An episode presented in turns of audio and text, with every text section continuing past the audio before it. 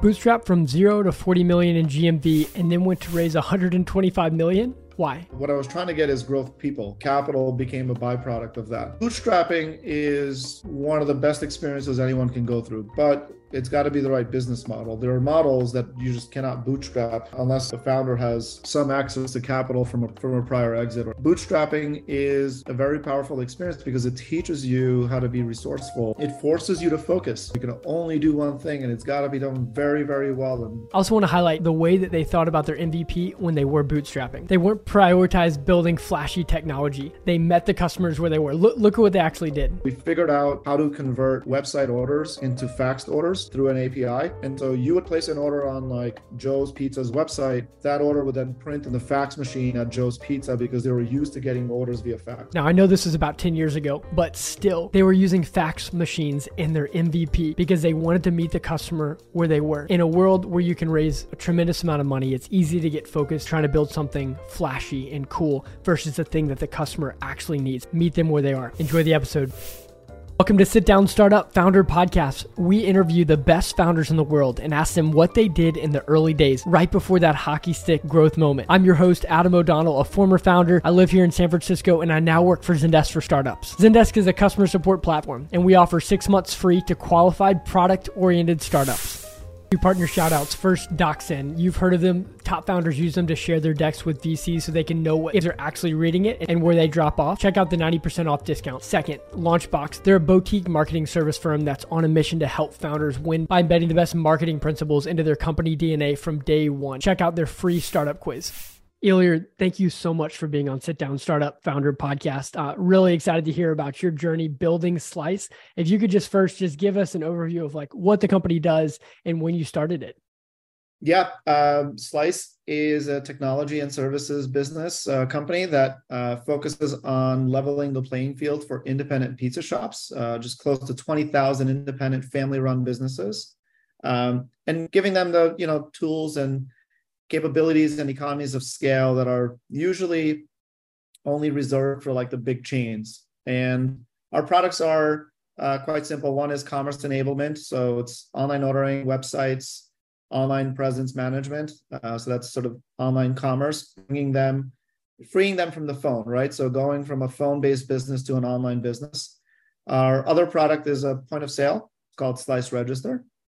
And that basically allows us to reconcile all the different channels that these businesses are using and then make sense of all that and provide insights.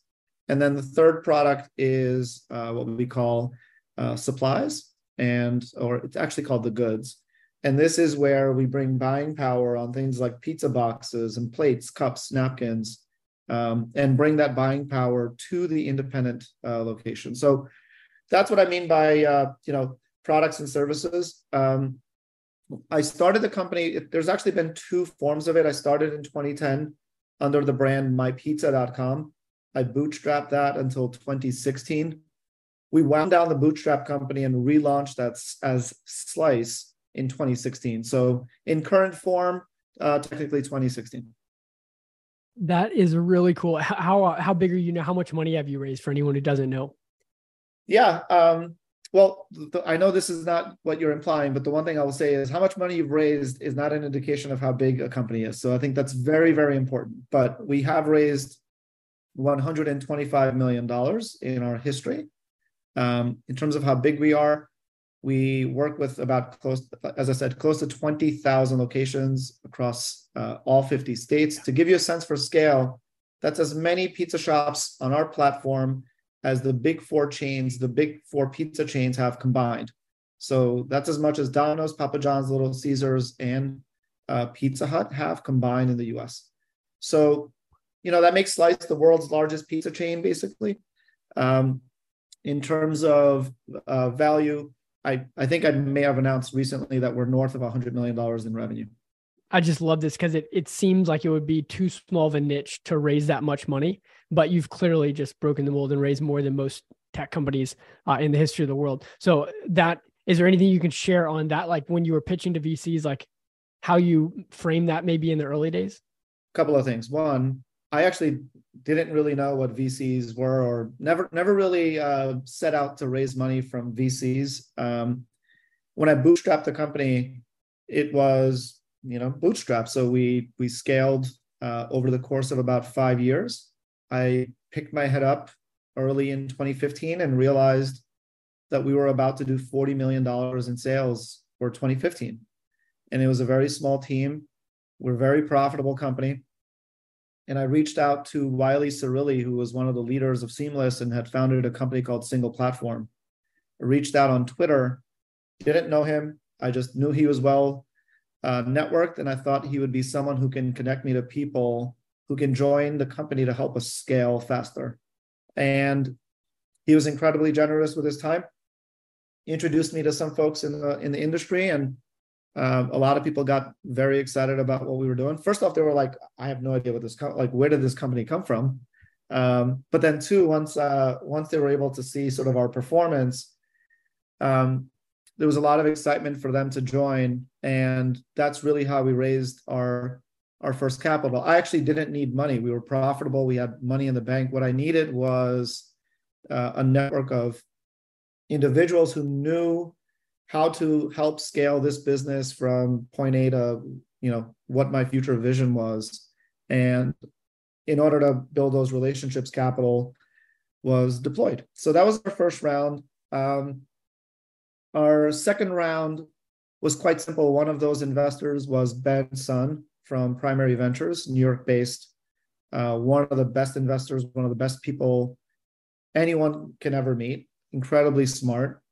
I was fortunate enough to have him on my cap table with a very small allocation from that first little round. And I want to say a year in, we just agreed for Primary to lead our second round. And so Primary Ventures led our round in 2016. I didn't do a roadshow or anything like that. The third round was, I was at the Pizza Expo a year later. There is such a thing, which is this big industry event in Vegas. It was around, I want to say, April or May of 2017. And I was fortunate enough to meet Jeff Richards from GGV Capital through our then CMO. And Jeff and Robin from GGV flew into this expo almost instantly. We had a great conversation. Loved what they were doing, loved what they could bring to the table. And so that was our third round, and that was in 2017. And then we've raised a couple of rounds since then. Wow. I love that you were bootstrapped originally and made that shift. Is there anything that you would share to bootstrap founders who are on the line considering kind of where you were and like teetering on making that decision to get more growth capital? Yeah. It's interesting because I can say that I was deliberately trying to get growth capital. What I was trying to get is growth people. And capital became a byproduct of that. Bootstrapping is one of the best experiences anyone can go through, but it's got to be the right business model. There are models that you just cannot bootstrap unless, the founder has some access to capital from a prior exit or something like that. But bootstrapping is a very powerful experience because it teaches you how to be resourceful. It teaches founders how to be scrappy. It forces you to focus. You don't have the luxury of doing 30 different things. You can only do one thing, and it's got to be done very, very well and very efficient. And so I'm very, very fortunate and happy to have gone through that bootstrap phase because I'll tell you, in the last year and a half, 2 years, as companies have needed to become more efficient, for Slice, it was just a natural transition. We're a profitable company today. But that's because, it's instilled and it's sort of ingrained in the DNA of our people and our business model. I don't know that we would be as successful in that transition if we didn't have those bootstrapped, years under our belt. Mm. That is really cool. Well, could you take us into one of the lower moments you've had on your founder journey and kind of how you were able to get out of it? Where do I begin? As founders know, you wake up one day and you feel like you're unstoppable, and you'll wake up tomorrow and you feel like it's the end of the world. And that's the roller coaster that we're on. But one of the things that I did was I had to invest in building a team in Europe to help us scale as a bootstrap company, because for two reasons. One, there's just an incredible pool of untapped talent there, but also it's relatively inexpensive compared to talent in the US. And as we scaled to thousands of locations on the platform, that team was basically our operations engine. But the team is also in some of these remote towns in Southeastern Europe where internet is not always guaranteed. So there would be moments where it's a Friday night or Halloween, which is a very busy pizza night, and internet would go down in our operations center. And now there's thousands of orders flowing through and customers calling, but there's no one who's answering the phone. Like, it's just like, it feels like it's the end of the world, because it feels like you're just going to lose every merchant. You're going to lose every customer. Now, we also, I think the beauty of those moments is you also learn how resilient teams are and how quickly teams come together and what teams do in order to like solve for the problem. But that's an example of many others like it, where you're like, yeah. Oh, I bet that was so frustrating. Like, where were you when you found out? Because I'm assuming you were in the U.S. at this moment. Yeah. I mean, I love spending time with customers. So I remember I was traveling from one pizza shop to another. I usually go and sit down and like just watch how pizzerias operate. You know, I'll have some pizza and I'm just like in observe mode. So I was at a pizza shop, I remember. And one of the ways I found out was that the pizzeria I was at was dealing with an issue where the customer was like, I placed an order, and the pizzeria was like, well, we never got it. It's because our system was down. So what was that feeling in your stomach at that moment? You're at the customer and you're literally the reason their customer's mad. Yeah, I've learned not to panic. And so I wouldn't say that, I mean, internally, certainly it's a terrible feeling. You get a knot in your stomach, and, you know, founders know in that moment, you actually don't have too much time to think whether this is the end or not. But what you have to do is, and what I was able to do, and I think it's just part of who I am, just staying calm and just trying to figure out, okay, what's next? What's the next best action we can take? And how do we solve for this? Yeah, it was tough. There were many, many moments like it. Like I said, I would say for me, it's been a little bit interesting because I haven't gotten too high when things go really well. I also try not to get too low when things don't go very well. You know, I compare businesses to sports a lot, you know, and when you watch basketball and you watch these players, you watch, you know, I grew up watching Michael Jordan, or you watch LeBron James today. No matter what's happening around them or in their life, they show up every day in a very consistent manner. And so I think how we show up, especially in the most challenging moments, is a very important part of being a leader. So for me, I just always have that in the back of my mind. Yeah, that makes a lot of sense. Well, help us for any founders that are in their early days of building their platform, their tech. Maybe they have a current job or a service business, and they're trying to start the product business on the side, or they're just in the beginning days of fundraising. Help us with like how you thought about your MVP and when you knew it was ready to push, that kind of stuff. Oh boy. MVP. If that, I mean, the realization for me when I started Slice was that Domino's at the time was making a lot of progress with digital ordering. In 2010, 30% of their business was online volume, online transactions. Today it's 85%. And that has created so many benefits, both for the consumer and the franchisees of Domino's. It's a very efficient, higher revenue model. And so for me, it was really important to bring that same opportunity to independence. I also knew that at some point, all transactions would be digital. You know, when I started Slice, 1% of transactions were online for food ordering. I knew that eventually that would be 100, whether it was in 2 years or 10 years or 20, that was the tailwind. And so the first product we ever built was basically a website with online ordering for a pizza shop. Think of it as like Shopify for brick and mortar locations. And that was it. It was as simple as that. And so as soon as we would partner with a pizza shop, we would enable this website with online ordering. And now they had this new channel. Now, the reason why it was an MVP was like, great, consumers can place an order on this thing, but then how does the pizzeria get the order? And so we would go to pizzerias and say, you can get a dashboard, a tablet, whatever. And they were like, I don't need this technology, because like they didn't realize that they needed this channel. It was still very early. So we figured out how to convert website orders into faxed orders through an API. And so you would place an order on like Joe's Pizza's website. That order would then print in the fax machine at Joe's Pizza, because they were used to getting orders via fax. So they didn't have to change anything about their experience. And then the consumer had this sort of new channel. And so that was it. Like, it wasn't pretty. It just worked, and we sold that. We did nothing more to the product for the next 4 or 5 years, probably. We just sold it to about 2,000 or 3,000 locations.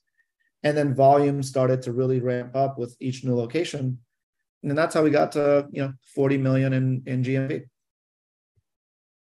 That's amazing. What I'm hearing is like, so I think that a lot of founders would have thought that that's a downgrade kind of opportunity, like faxing, that's going to go away. You're trying to focus on the future, but you're meeting the customer where they are, because you're staying close to them. Exactly. And once the value is shown, so like once their fax machine kept printing and printing and printing, then going back to them and saying, hey, look, you know what? You don't need this fax machine. We could just give you this like dashboard where all your volume is there and you can know who the customer is. That conversation is a lot easier once you show them what's possible. But upfront, asking them to change their workflow so that you can have the right to, you know, deliver them value is a very steep ask for a very small business. Mm. And you understood that because you stay close to them. Because you're spending time. You know, you're spending time inside these customers' businesses. You're just observing. You're looking at how they're operating. Again, we're in a space where we're dealing with like very small businesses. These are tiny businesses, typically operated by the owner, and they have an existing workflow. And every single day, they're in the habit of this workflow. They're like flying this plane alone. And for us to go and say, change the instrument panel of your business so that we can work with you, that doesn't work, right? So you have to figure out, okay, how are they working? And then can I find a way to integrate with that existing workflow? And then talk about changes later on, maybe like gradual changes. That's so good. Well, help me with how you got to conviction that there was an opportunity in just this online ordering initial MVP of the product. Like, I'm just, because I think there's a lot of founders who like talk about it. They're getting excited. Maybe they're beginning to build it, but they're like trying to go to investors to raise the money to be able to build it, all that stuff. But along the way, they're not fully convicted. And I'm just curious if you could just lay out how you thought about that. Yeah, two things. One, I just, again, have to be honest. I wasn't solving for investors. I wasn't solving for raising capital. I was solving for something that I truly believed in and a market that I'm very, very passionate about. I took about almost a year studying the pizza industry broadly. And so here's the numbers, for example. There are about 80,000 pizza shops in the US who collectively manage about $47 billion in revenue every year. Out of those 80,000 locations, about 20,000 are the big chains combined. These big chains have invested in technology. They had invested in online ordering. I mean, 2009, 2010, Domino's stopped advertising the phone number. It was all order online, order online. When I look at Domino's performance at that time, and I'm seeing what's happening as a result of digital, I now look at the independent segment, and it's 3/4 of the industry. It's $30 billion, 30 some odd billion dollars in transactions, and they're all offline. That's all I needed to see to build conviction. I knew it would happen. It was just a matter of building the product and driving adoption. And so I think when you just like study what's happening, understand the tailwind, understand the opportunity set, have some comps to at least give you some confidence that the product or the experience will work if you build it well, which for me was Domino's and Papa John's. Like, I knew that consumers would order online. Local businesses have a better pizza. They just didn't have the technology. That's what I was focused on. It actually had nothing to do with raising capital or investors. It had to do with, just building something that I thought really needed to exist in the category. I love the basics. And I think in Silicon Valley, we have a tendency of getting way too excited about the TechCrunch article that comes out when we raise our round. So this is just pure gold. So thank you so much for that. A couple last questions, but where do you spend your time now? What's the most valuable thing you do? Spend time with the same shop's customers. There's nothing more valuable than spending time with the customers and trying to understand what is the next tailwind, what is the next change that's happening, and how can Slice be at the forefront of that change. I will say for founders and CEOs, one of the other reasons why that's the most valuable part of your time or how to spend your time is because then you're leading by example. It tends to then have a cascading effect on the rest of the company. And now they're spending time with customers and they're talking about the customer. And so, again, I don't know that there's anything more important than time with customers. I will also say, when it comes to the other responsibilities we have, whether it's raising capital or being invited to, being written about on TechCrunch or invited to conferences, performance determines all the success you'll have with all the other things. If you don't perform, fundraising is difficult. It's not about the story.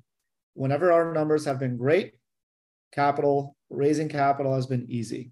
When our numbers haven't been great, I don't care how good the story is, fundraising is difficult. So that's the most important thing you can do, is make sure you're focused on the customer and performing. All the other things are a byproduct of that. That's so good. How much time do you spend with customers per week? If you had to just average it out, like, are we talking 5 to 10 hours, or like any kind of range? I would say right now, almost half my time. Yeah. Is that like getting pizza, or is that flying around the country and like going to locations? Is that just in your area? Right now I'm on this journey and here's the example. I'm on this journey. I've partnered with our product leader, Peter Chain, to launch the Keep Local Thriving Award. And this is an award that recognizes excellence in small business, especially in pizza shops. And so I committed to visiting at least 100 locations this year around the country to personally give them what we call the KLT award. Pretty soon after, other members of the team at Slice in different parts of the country also raised their hand and said, hey, there's this shop in my town that deserves a KLT. And so now they're going and giving out these awards. But I would say the most important part of my job this year is to figure out, how do I continue to scale my time across all these locations? So that's sort of, that's like job number one this year. So for anyone who's just listening, you were featured on CNBC's Fast Money. Tell us what that was like, and just like, were you excited? How nervous were you? All that? What was the experience like? Yeah, I will tell you, I used to be a lot more nervous. I've been fortunate enough to meet some amazing people along the way. Dan Nathan, who you see here on the screen on the left side, is one of those people. Jeff Richards, who's our investor, who's a consistent presence on CNBC. And so through these relationships, I've been given opportunities, but I used to be very nervous. And over time, that changed because for two reasons. One, people continue to sort of urge me to be authentic, be myself. So I just speak as myself. Two, what made this segment, I thought, very successful was that the topic was core to who I am and where I spend my time. For folks who are looking to venture into the media world and do interviews, my advice would be to focus on sessions or content that you truly understand inside out, because the more you understand something, the less nervous you'll be, because you're gonna talk about it like it's Like it's something that you've spoken about for your entire life. So for me, this session was awesome. It was simple. We kind of spoke about what's happening in the pizza industry. My other advice to founders who are looking to go in this area is, you know, try to be more of a thought leader. The advice I've gotten is don't try and be a company advertiser. Like, you're not there to shill your company or just talk about what your business does. You're there to be a thought leader. And a byproduct of that is that people will learn more about your company. So for those who go and watch this, you'll see that I actually talk about Slice very little. Most of the conversations about the pizza industry and those trends. I love that. You're getting connected to the bigger piece that gets everyone fired up. And as a byproduct, you're being mentioned. Exactly. Similar to this, we're talking to you as a founder. So good. Well, thank you so much for your time. And thank you. What's the best way to reach out to you? Is it LinkedIn or Twitter? If I'm a founder who's just like, hey, can I have just 2 seconds of advice? I'm active on both platforms, but Twitter is the one where I'm like the most instant. So just at Ilir Sela on Twitter. Awesome. Thank you, Ilir. Thank you. Boom. Thank you for listening. If you want to learn more about Zendesk for startups, check out our website, zendesk.com/startups. Also, we're always looking to improve, so don't hesitate to email me with any feedback on how we can ask better questions, guess the target, or anything else so we can do to better help you as a founder. My email is adam.o'donnell@zendesk.com.